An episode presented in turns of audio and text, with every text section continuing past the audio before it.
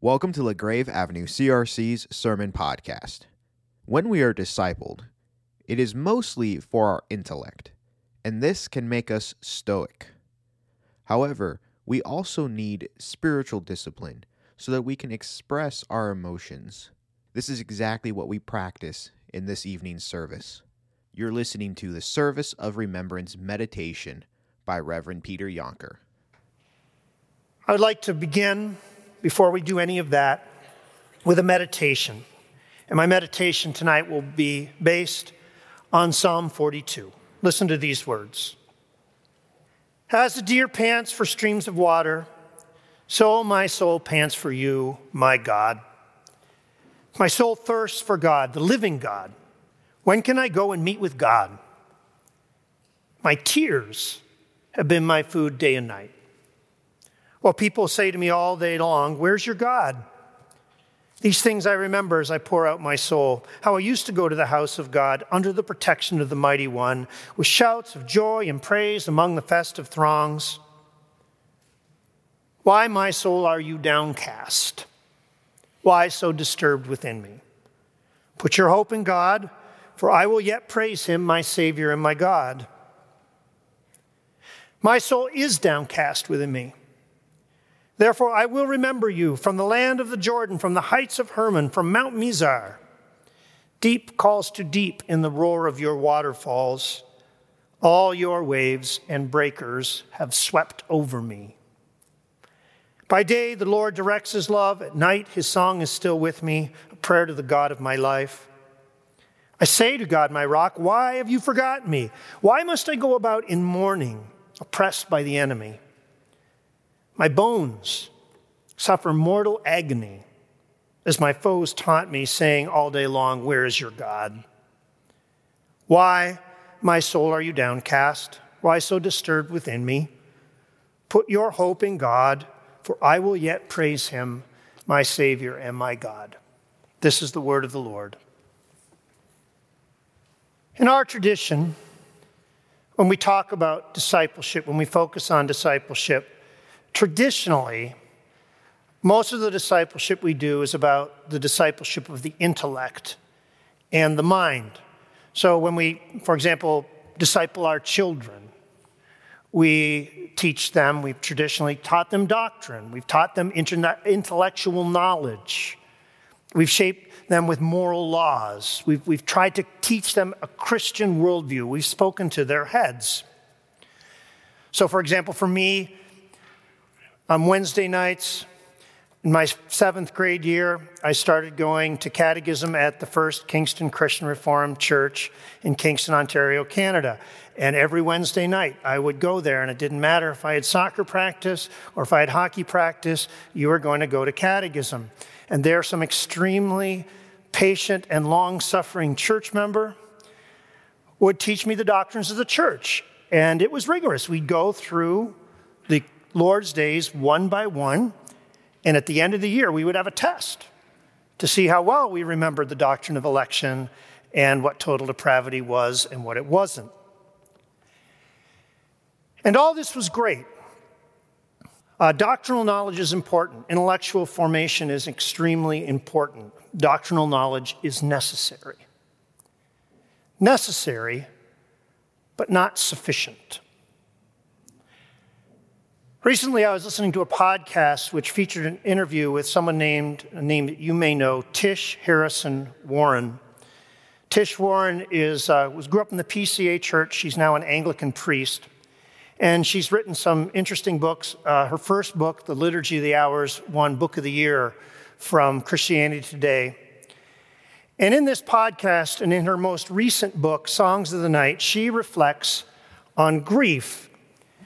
And as she talks about grief, she says that grief reminds us that we Christians don't just need intellectual formation. We don't just need intellectual discipleship. We need emotional discipleship.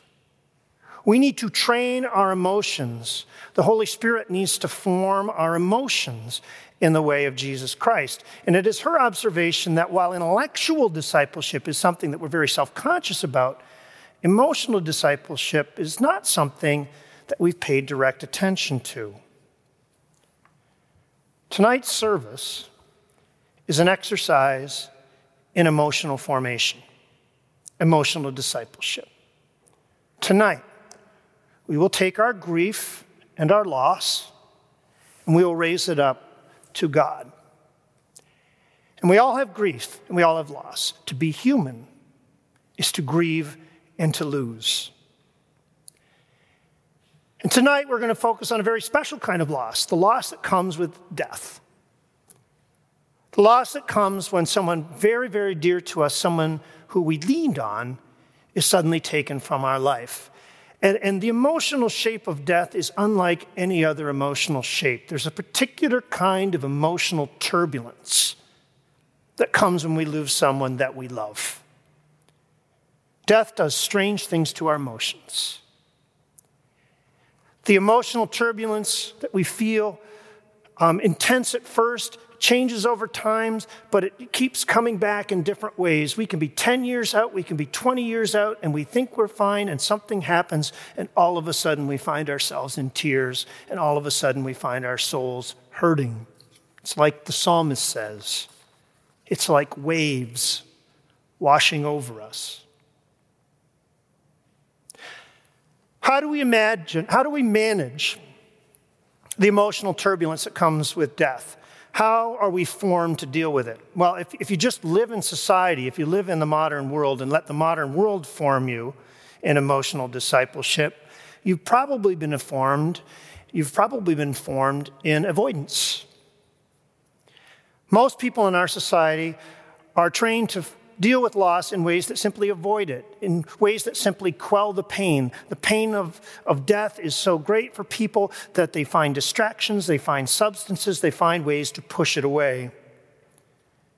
Tish Warren, in her book, quotes a contemporary philosopher who says this: "We are tempted by nearly every current of culture to form our lives so that we have no time for grief, only for the dim hum of consumption, dulling our agony, but also with it our joy, our wonder, and our longing. When we dull our agony over grief, we also dull the higher emotions, the positive ones.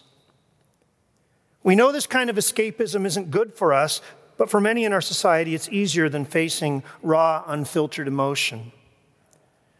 This is the Gordon Lightfoot approach to grief. "Sundown, I think it's a shame that I get feeling better when I'm feeling no pain." Well, of course it is true that Jesus has conquered death. Does that mean that we should be stoic in the face of loss and never show emotional grief? Is that the teaching of Scripture? Honestly, Stoicism is more Greek than biblical. The Greeks valued Stoicism. Scripture? The one book of the Bible that leads us in emotional discipleship the most is the book of Psalms. In the book of Psalms, you find the full range of human emotions expressed. And when you read Psalms and you pray Psalms, as Christians have done for thousands of years, you find a way to express your emotions, and the Holy Spirit disciples you and forms you in his emotional path. John Calvin, not someone you think of when you think of emotional discipleship, says this about the Psalms. He says, "There's no human emotion that anyone finds in himself whose image is not reflected in the mirror of the Psalms. All the griefs, sorrows, fears, misgivings, hopes, fears, anxieties, in short, all disquieting emotions with which the minds of men are wont to be agitated, the Holy Spirit hath here pictured exactly." So the Psalms teach us biblical emotional expression, biblical emotional discipleship. When you read the Psalms, do you find Stoicism there? Do the Psalms teach us emotional restraint? Hardly. Psalm 42, "My soul pants for you, God. Tears have been my food day and night. My bones suffer mortal agony. My soul is downcast and disturbed within me. All your waves and your breakers have swept over me." And that's just one psalm. Psalm 88, darkness is my only friend.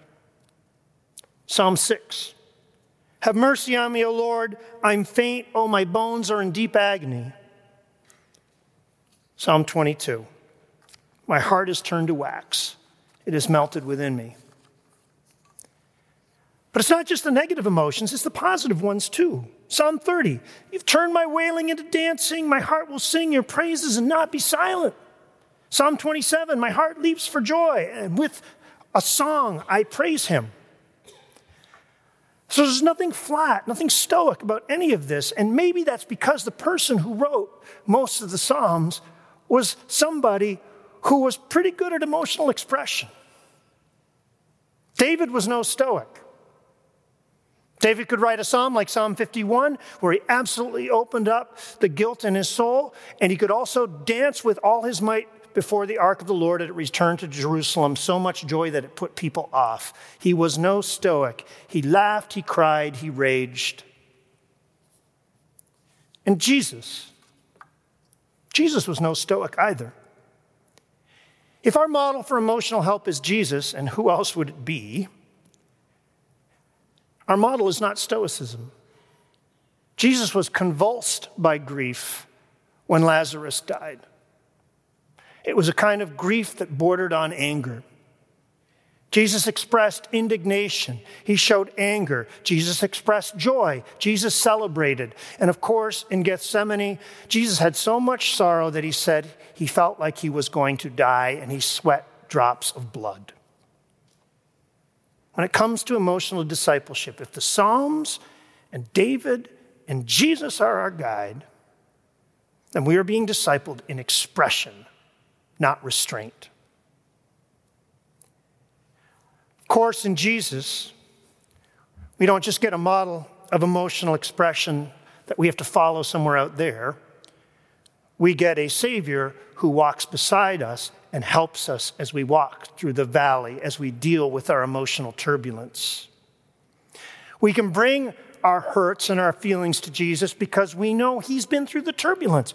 We see him weep and we see him laugh, and we know that we can bring him all of our weeping and our laughter, and he will be able to walk with us and he will understand it completely. The author Dane Ortland showed me something recently that I'd never seen before. There's only one place in the New Testament where we are specifically told what is in Jesus' heart. Only one place. There's lots of times where you see Jesus do things and you can kind of guess what's in his heart, but there's only one time where it says specifically what is in Jesus' heart. Matthew 11:29. Come unto me, all you who are weary and are heavy laden, and I will give you rest, for I am gentle and lowly in heart. Jesus is gentle and lowly in heart. So you can take the depths of your sorrows and your griefs to him. And when you come to him, he will take some of that burden upon himself. And he will show you his hands, and he will say, see, I was dead too, but now I'm alive again. I am the resurrection and the life. Do not be afraid. So tonight, we'll bring our grief before the face of our Lord again. And we'll meet Jesus, and he will say again, because we need to hear it over and over, do not be afraid. We will get through this together. Amen. Thank you for listening to LaGrave Avenue CRC's Sermon Podcast.